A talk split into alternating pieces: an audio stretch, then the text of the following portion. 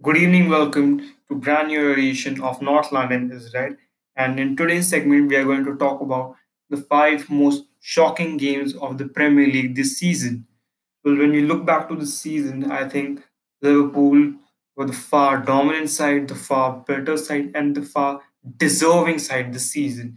I think it was heartbreaking to lose out on the title for them last season just by a single point, and especially when Brighton were the ones to take the lead at the Falmer Stadium. Of course, City were not going to lose against Brighton for sure. That was pretty clear. But when you look back at the season, I think they are ruthless. They are on a hunting mission. I think that is the right way to describe it because they have shown no mercy against any of the sides. They want to keep those clean sheets they want to score those goals they want to get on this assists they want to improve their numbers. And you know the best part of this is it is all happening in a healthy team spirit. They have just brought five points this season. Just five points this season all on their away travels. So they are pretty much unbeaten at anfield when it comes to the premier league. I think even though they are just going to win the Premier League, no other trophy to support this season. But let's be honest.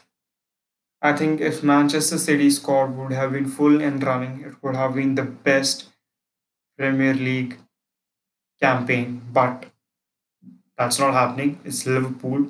They're 25 points clear, even though City have played a less game, but that's not going to make a difference. Liverpool just needs six more points to win it mathematically. So even though the season has been pretty much dominated by Liverpool, but there were some big shocking moments. And the first, the fifth on the list, I have top five list. The fifth game on this list is Leicester City versus Southampton 9 0. And you know, no one thought Leicester City would defeat Southampton 9 0 because See, when you look at the fixture on that day, you're like, oh yeah, it's going to be a comfortable win for Leicester. Or maximum Southampton could do is draw. You never thought Leicester City were going to go in there and score those nine goals. Nobody thought that. And I, the, I think the way it unfolded, Ryan Bertrand getting that red card, and I think there should be no complaint on that part from Southampton. Did he deserve that card or not? I think he deserved that card. The challenge was harsh, and I think Leicester City showed that they are not just uh, contenders for European spots this season. They want play Champions League. They want to be among the best because their performance against Southampton was certainly the best, and I think finest performance by Leicester in a very long time. And you know, for Southampton, you look at that it's just sad. It's very sad, especially losing at your own home ground in front of your fans. But I think if you now look at it, I think Southampton picked themselves up, and after that, they went on a very good run. They're out of the relegation battle. They've got a new manager, Ralph Hasenhüttl, with a new contract deal. So I think uh, he came in around last season.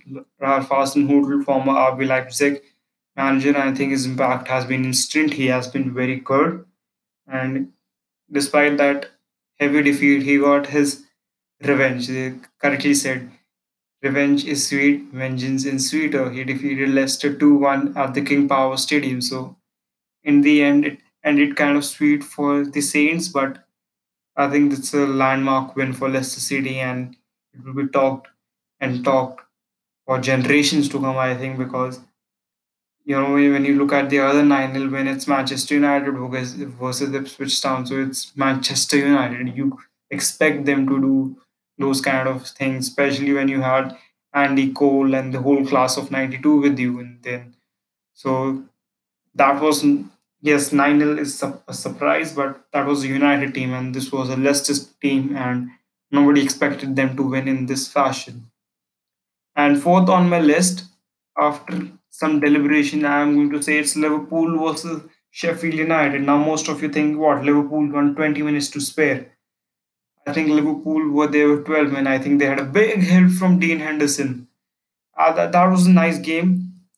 Chris Wilder showed why they were not the relegation battle, why they are not in the relegation battle, but rather in the battle for Europe because Sheffield United were the team who were most likely to go down the season, but against all odds and everything, Sheffield United are in a European spot, and that is the reality, which is shocking because the question was can their championship players play at the Premier League level? So, yes, Sheffield United brought in some Premier League standard players in the summer window, but when they saw midway through the season how good their team has been performing, yes, they spent in the German, uh, January transfer window, but this game, I think Liverpool got lucky. Both of the teams had chances. Obviously, Sheffield United chances. Most of them failed to miss the target, but they tested Alisson to some extent, and I believe to think that if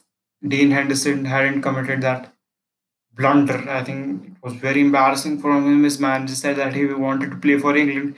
He better needs to buckle up because that is a howler of the biggest order. I think you cannot make a first mistake. I think, and if that Gini Wijnaldum strike had just safely gotten into Dean Henderson's point hands. He safely claimed it and you know passed it to his teammate. And I think September would have been the time when Liverpool dropped their first points. I think it could have headed for a nil-nil draw because it was shocking in the way how Liverpool won this game and how Sheffield United tactically organized themselves. They were not just parking the bus style they were going ahead. They had their share, fair share of chances, though they did not take them. And Liverpool took their chance in the most odd way. Third on the list, and I think it deservedly right. So Manchester City versus Wolves. It was at the Molineux this time, 3-2 Wolves won, and this was a very good fixture. If you see, it's a very entertaining game. You had goals, you had being a player being sent off because now let's get a preview to this game is what what happened at Etihad before this picture was picture was played that Wolves and City were playing and you know Wolves on the counter attack got the goal by Raul Jimenez and and now Liverpool were running ahead and ahead and Manchester City need to keep the pace up because they lost to Tottenham. They drew with Tottenham and they lost to Norwich. So the points were piling up on them and they were trying to at least get something out of this game. Then another counter attack, another goal. So, so Wolves ended up winning two 0 And so when the reverse fixture came in, in the 12th minute, Ederson was sent off. That forced Claudio Bravo to go on. Despite that, it was Manchester City who took the lead 2 0, courtesy to Raheem Sterling. But uh, Wolves pulled one back around the 55th minute, and in the last 7 8 minutes, Adama Traore inspired a famous comeback and they did the double over City. And I think it's not a common feat to achieve, especially ever since Guardiola team doing double over Manchester City. I think it's rare, and I think it's a big achievement. I think, and Wolves should deserve all the credit. They came in last season, play with the big boys, troubles the big boys, and now they're again with the big boys. And I think even though they had Europa League qualifying matches, I think they handled out pretty well. Though they had a bit of a bumpy start, but they managed it pretty well. And you know they're progressively getting better and better every match they play. And if this is the way they play and they develop and they have good transfer markets, I think Nuno Espirito Santo is creating a possible title challenging team in another three, four years.